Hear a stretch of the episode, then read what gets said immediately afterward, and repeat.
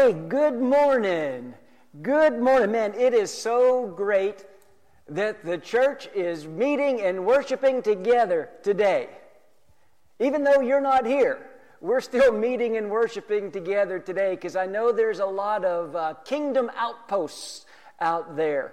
In Sun City Center, the church is meeting, and in South Tampa, and in Riverview, and Plant City, and Temple Terrace, Zephyrhills we are glad that the church is getting together and the Bay Area family is getting together in worship this morning. Glad that you joined us today, wherever you are. And before I get started this morning, I want to first say thank you to all of you who paid attention to last week's sermon and actually counted the number of times that I quoted Romans 5, 3, and 4. I had like 25, 28 people give me an answer, a guess as to how many times I quoted that verse. By the way, it was 11. But if you guessed any number, that meant that obviously you were paying attention. So kudos to you on that. Thanks so much to our Bay Area kids for paying such close attention and their parents as well. I've got another challenge for you. It's actually for next week, and I'm going to warn you, it's going to be a tough one. But I know you kids, and maybe even some of your parents and some of you adults can rise to the, uh, to the challenge. Next week is Easter. And we're going to be sharing Easter service together, just like we are today. And I'm going to talk about the resurrection. But here's my challenge for you for next week. I want you kids, and maybe you adults, I want you to write a poem about God. It doesn't have to be long. In fact, it's better if it's not long. Doesn't have to be real involved. You know, kids, it might be something as simple as roses are red, violets are blue. God loves me and He loves you too. Something that simple. But I'm challenging you write a poem about God, or, if you're very bold, write a poem about the resurrection. Because next week I want to share some of those poems that you have written uh, in, in our lesson, in our thoughts. So, don't write about other things. I mean, don't write, here's an apple, here's a peach, I fall asleep when Tim starts to preach. Don't write any poems about that, Stefanko. I want a poem about either God or the resurrection, and then post it in the comments on Facebook, or you can email it to me, you can text it to me. But I want to share some of your thoughts uh, about God and about the resurrection next week. So that's your challenge for this week. Um, I want to share with you something before we get started, too, that, that I saw. You know, we're all spending a lot more time at home. We're spending a lot more time on the internet. You're on the internet right now.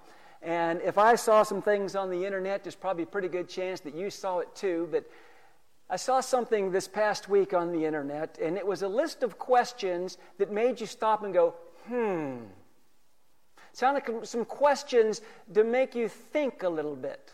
Now, some, some really deep questions. So may, let me share a couple of those with you. Again, maybe you heard some of these. What if my dog only brings the stick back because he thinks I love throwing the stick? Hmm. How about this one? If poison is past its expiration date, is it more poisonous or is it no longer poisonous. Hmm. Or this, in the word scent, S C E N T, you know, the smell, in the word scent, which letter is silent, the S or the C? Never thought about that before. Or how about this? Do twins realize that one of them is unplanned? Wow. Or maybe oxygen is slowly killing us. And it just takes like 80 or 100 years for it to finally work. And then finally, have you ever realized that it's just as hard to intentionally lose a game of rock, paper, scissors as it is to try and win a game of rock, paper, scissors? Now, I'm going to pause for just a minute and let the laughter subside in your living room because I know you're all laughing right now. Actually, one of the things I sort of enjoy about uh, preaching to a camera, when I tell a joke, I don't get the same blank stares and like the, um, what a stupid joke look that I usually get with my jokes, even though I know that's the look you're giving me right now, but I don't have to see it. So I got that going for me. You know, I wouldn't exactly call those deep questions, not really looking for answers to those questions. But this morning, I do want you to think a little bit about some of the things that causes you to just stop and go, hmm, I wonder. Some of the things that you question. Some things that maybe stress you out. Some things that keep you up at night, staring at the ceiling. Maybe some doubts or some fears that you just can't quite seem to shake. Now, researchers tell us that 20% of Americans suffer from some kind of social anxiety disorder. And that's on top of just the regular stress that life brings the stress of work and relationships and, and jobs and security and families and marriages. All those pressures that we kind of put on ourselves and all those pressures that other people put on us um, leads for some really sleepless nights and some tiresome days. Maybe now more than ever. So we work very hard to find peace and we find, work very hard to find rest. And we sort of long for rest and peace, right? We buy better mattresses. We get white noise machines to drown out other noise so that we can sleep better. We get pills and medication to, to help us sleep at night. Such a paradox. We work so hard to be able to rest. And yet, intellectually, we understand that real rest only comes from God. Now, this week, again, I want to use a, New Testament passage that's going to be familiar to you, but I want to use that New Testament passage to sort of act as a springboard for an Old Testament story. In the New Testament passage that I want to use as an anchor text this morning is one that I think is really timely in the times that we're living in right now. It's found in Matthew chapter 11. Matthew 11, verse 28. It's Jesus speaking. And here's what Jesus says in Matthew 11, 28. Come to me, all of you who are weary and carry heavy burdens, and I will give you what? I will give you rest. Take my yoke upon you. Let me teach you, because I'm humble and gentle, and you'll find what? Rest for your souls. For my yoke fits perfectly, and the burden I give you is light. We know those verses. We love those verses. And we understand when Jesus said that, he knew what he was talking about. And Jesus absolutely was speaking truth when he said that. And we intellectually believe that. And yet, we live our lives carrying around all this anxiety and all these doubts and all these fears, all these questions. But when Jesus said, uh, Come to me and I'll give you rest, he didn't say it as a, a possibility, he said it as a promise. Come to me, you who weary and heavy laden, I, I will give you rest. So I'll ask you again what keeps you up at night? What causes you to worry? What, what causes you to, to stare at the ceiling? Just kind of mull things around in your mind? You know, if this quarantine situation, this social distancing thing, if the, the, the, virus situation has taught us anything, I think it's taught us that we all sort of struggle with the question of what's next. You know, we really get hung up on what's going to happen next. You asking any of those questions in the last couple weeks? What's going to happen next? I think we've always struggled with that question. What's going to happen next? We've always worried about what's going to happen next. You think about relationships that we worry about. What's going to happen next with that person? You think about your finances. What's going to happen next week? What's going to happen at the end of the month? What's going to happen when I retire? What happens next? You think about a job situation. I know a lot of you right now, a lot of us, we're all thinking about job situations. You know, what's going to happen next? Am I going to have a job when this is all over? Think about families. What's going to happen next with my kids? What's going to happen next with my aging parents?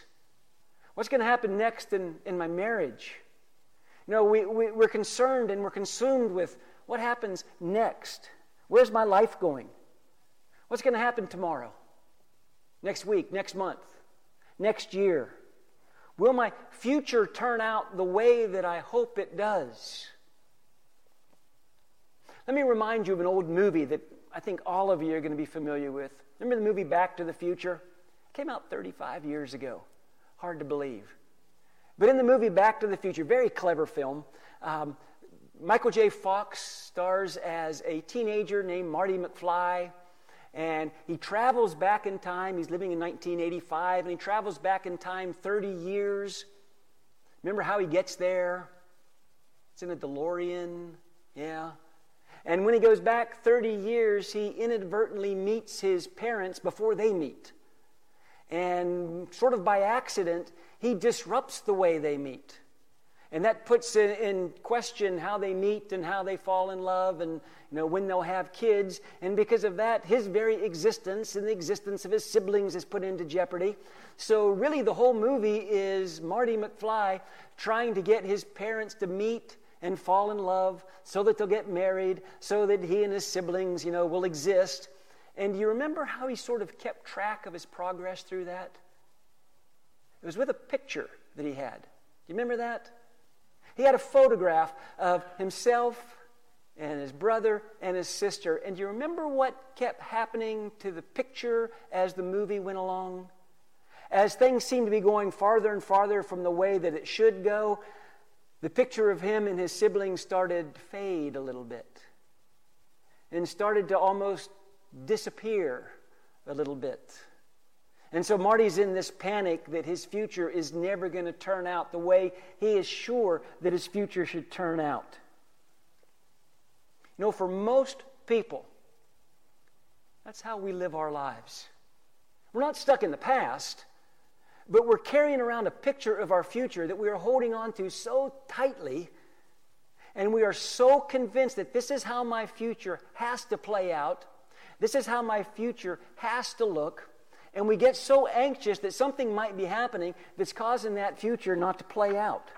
We want our future to turn out exactly like the picture that we're carrying in our minds.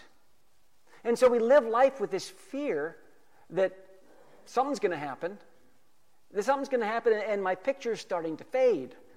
My picture of this, this future that, that I long for, it's starting to disappear. And if I don't do something pretty quick, I'm going to lose that perfect picture of my future. Listen, would it surprise you to learn that God has a picture of your future that probably looks nothing like your picture of your future? Would it surprise you to learn that, that God has an idea of how your life can turn out and how it should turn out? And there's a real good chance that the picture that He has for your future looks nothing like the picture that you have for your future. We spend these sleepless nights worrying about how things are going to turn out, what's going to happen next. I told you we're headed to the Old Testament this morning, and, and we are, all the way back to the book of Genesis. So you can go ahead and be turning your Bibles to Genesis chapter 12 is where we're going to be. We're going to talk about a guy by the name of Abraham. We could talk about Abraham for a long, long time, but I want to talk just about one little section of his story. And I think, especially in these times we're living in, it's an important section of his story. We, we pick up Abraham's story in Genesis 12, and he's a man who is just busy living life. He's got responsibilities, He's got a little bit of an education, he's got a family, he has a, uh, a living that he is pursuing. Maybe he's thinking about a retirement plan. You know, he's, he's a busy guy. He's got a lot of plates spinning. And I don't think that human nature has really changed very much. I suspect that, when we pick up the story here in Genesis 12 with Abraham, he's probably thinking about the same things that we think about. Probably worrying about the same things that we worry about my family, you know, my, my situation, my finances, my future. And then God comes along and has some amazing words for Abraham. Let's pick it up in, in Genesis chapter 12. I'm going to read the first four verses of Genesis 12. The Lord said to Abram, he's still called Abram here, but it's Abraham. Leave your country, your people, and your father's household. Go to the land I will show you. I will make you into a great nation, and I will bless you. I will make your name great, and you will be a blessing. I will bless those who bless you, and whoever curses you, I will curse. And all the peoples on earth will be blessed through you. So Abram left as the Lord had told him, and Lot went with him. Abram was 75 years old when he set out from Haran. Again, we know this story. We love this story. Lots of observations, lots of applications that we could make, even just out of this passage. But I just want to make one. I just want to kind of focus on one part, and I think it's a significant part. In the middle of a very uncertain life, God comes to this guy named Abraham, and instead of taking away all the uncertainties, he actually adds uncertainty. He doesn't take away all the doubts or all the fears, he's actually adding some doubts and fears to Abraham's life. But God gives Abraham two words to live by. Two really important words found in this passage. And these two words make up the one point that I really have in my message today. And the two words that God gives Abraham are I will. In those four verses in Genesis 12, six times God tells Abraham, I will. In fact, seven if you read the right translation. But over and over again, God is telling Abraham, I will get you where I want you to be. I will make sure your future looks like I think it will look. I will protect you. I will bless you. Six different times, God tells Abraham, I will. Now, think about what God doesn't tell Abraham. He doesn't tell Abraham, I might. He certainly doesn't tell Abraham, I can't. He doesn't tell Abraham, I'll think about it.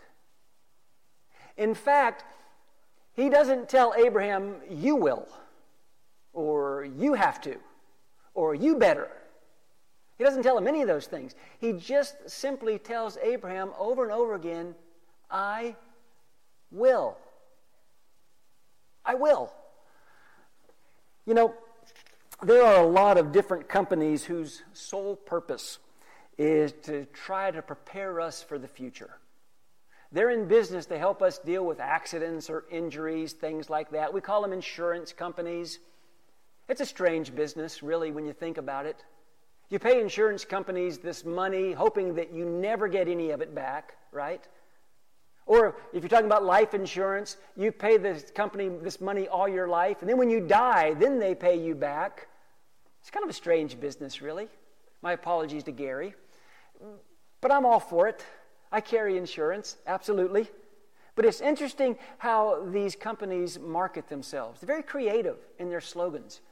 Let me share with you a couple insurance company slogans that you'll be familiar with. This is from Lincoln National.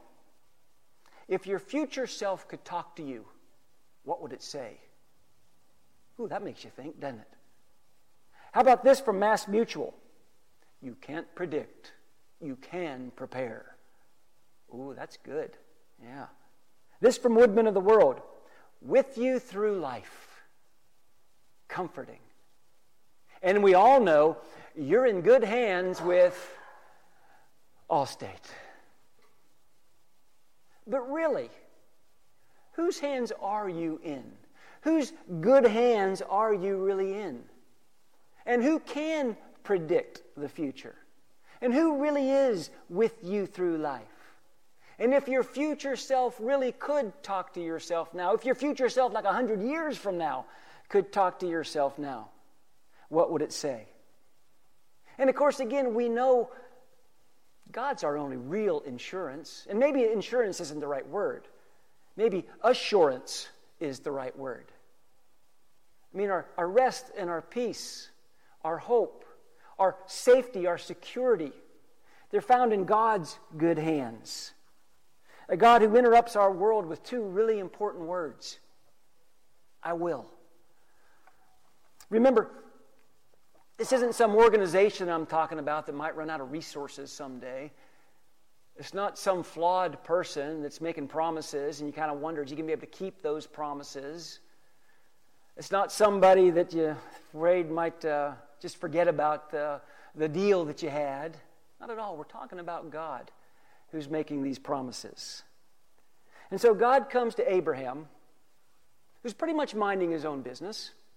And God tells Abraham with an interruption, I want to put I want you to put your life in my hands. I'm going to get you where I want you to be. But I'm going to tell you right up front my picture of your future probably doesn't look anything like your picture of your future, Abraham. However, I want you to know I will. I will get you to where I want you to be.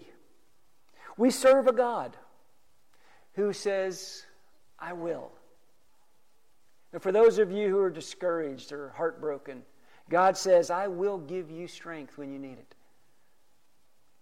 For those of you who are dealing with health issues, God says, I will heal. I will give you hope. For those dealing with financial stress, God says, I will provide for you. And for those of you, those of us who are worried and anxious about a, a, virus that seems to be getting worse instead of getting better, God says, I will be with you. I will give you peace. I will give you comfort. Listen, if you are willing to trust God, nothing of eternal value is ever at risk. And that's a great statement to be able to make. Let me make it again. If you're willing to trust God, nothing of eternal value is ever at risk because we serve a God who has promised us over and over again, I will. You can sleep well at night. You're in good hands. Now, as great as that sounds, and it is good news, it does come with a catch. There is a little bit of fine print involved. God says, You're going to have to trust me. I will do all these things I'm promising, but you're going to have to trust that I know what I'm doing. You're going to have to trust that I see a bigger picture than you could possibly imagine. You're going to have to trust the fact that I have your best interest at heart. You're going to have to trust me. And guess what? That's where we, we, get a little bit hesitant because that kind of trust, that kind of faith, sounds risky, doesn't it? You know, just like God came and gave Abraham really more uncertainty when he, when he challenges him, you know, trusting God, that, that's a little bit risky because I don't know what's going to happen next. Because, you know, things happen. There's twists and there's turns, uh, a lot of unknowns, a lot of uncertainties. And I want to know how it's all going to work out. I want to know exactly how my life is going to progress. I want to know how I'm going to end up with that picture. Look back at what God tells Abraham. He tells Abraham, Go. Abraham says, Go where? God says, To where I tell you to go. And Abraham says, Where's that? And God says, I'll let you know. And again, that's where we say, Whoa, hold up. Nope, I don't want that. I want a step by step, turn by turn, event by event description of exactly how my life is going to play out. I don't want any unknowns. I don't want any uncertainty. I don't want to have to step out on faith. But God doesn't give us a Google map of our future, does He? Instead, He gives us this great adventure with a promise that if you trust me, I will make sure that that picture you're holding on so tightly to is going to be replaced by something so much more fulfilling. And again, that kind of faith has a, a risky feel to it. You know, you keep reading Abraham's story. Abraham goes where God tells him to go. He gets there and he finds out there's Canaanites living there. So, so he keeps going. And he ends up in the wilderness, sort of in the middle of nowhere. There's a famine. He eventually is in Egypt. And I'm sure Abraham had to be thinking to himself, wow, how did this all happen?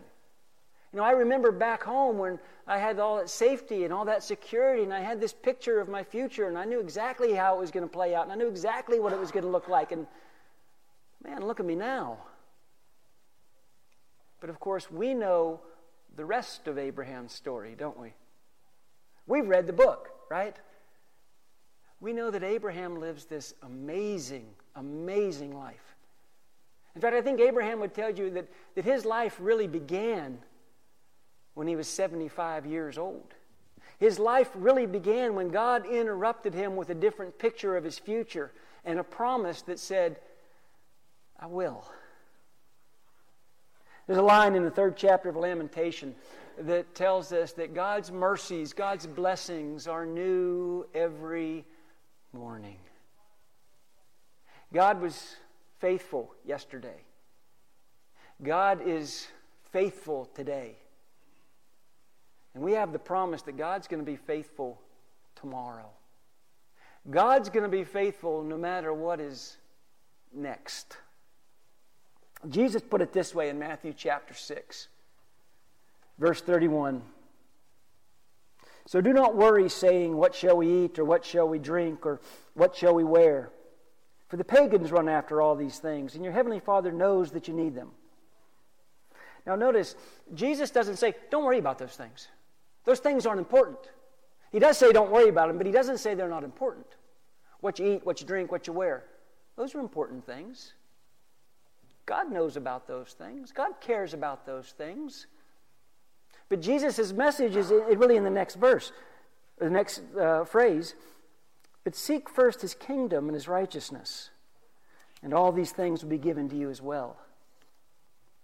Seek first the kingdom. You know, and one of the operative words there is first. Seek first the kingdom, not second, not on weekends, not just at church. First means first, before everything else. So I've got to be diligent. And I've got to be aware of ways that I can serve and love and show people the, the love of Jesus. I, I've got to be diligent and conscientious about how I'm planning my tomorrow. So, like Marty McFly, you think about that picture that you've been holding on to so tightly of what you're just sure your future is going to look like a year from now, or five years from now. or 20 years from now. All the details of that picture. And instead of holding on to that picture so tightly, may we learn to just say, God, you got a better picture in mind, don't you? May we have the risky faith to say, you know what, God? I'm going to trust you. I'm going to trust that you know what you're doing. I'm going to trust that you know more about me and what's good for me than I know about me and what's good for me. I'm going to trust in the God who promises, I will. Trust me, I will. I will protect you. I will get you where I want you to be. I will make sure that your life is fulfilling. I will make sure that your life matters. I will bless you. And that picture at the end is going to be a beautiful picture. You know, as we live through this very historic time, I hope that I'm not the only one who's trying to learn to let go of some of the things that I've been holding on to way too tightly. I hope I'm not the only one who's realizing what's really kind of important uh, around me. And I hope I'm not the only one who's trying to better understand that God is the one who has promised us peace and rest and all those sleepless nights that I find myself going through, worried about what's next, I'm trying to just turn it over to God. Put it in His hands. The God who promises, I will.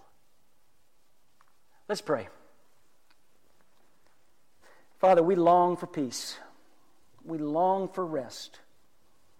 We long to know what's next. We're, we're all weary and we're carrying heavy burdens. And at a time like this, would you remind us that we serve a God who over and over again promises, I will. Father, give us the faith to trust your picture of our future. Give us the humility to let go of our own needs to control everything. And give us the wisdom to seek first your kingdom and your righteousness. It's in Jesus' name that I pray.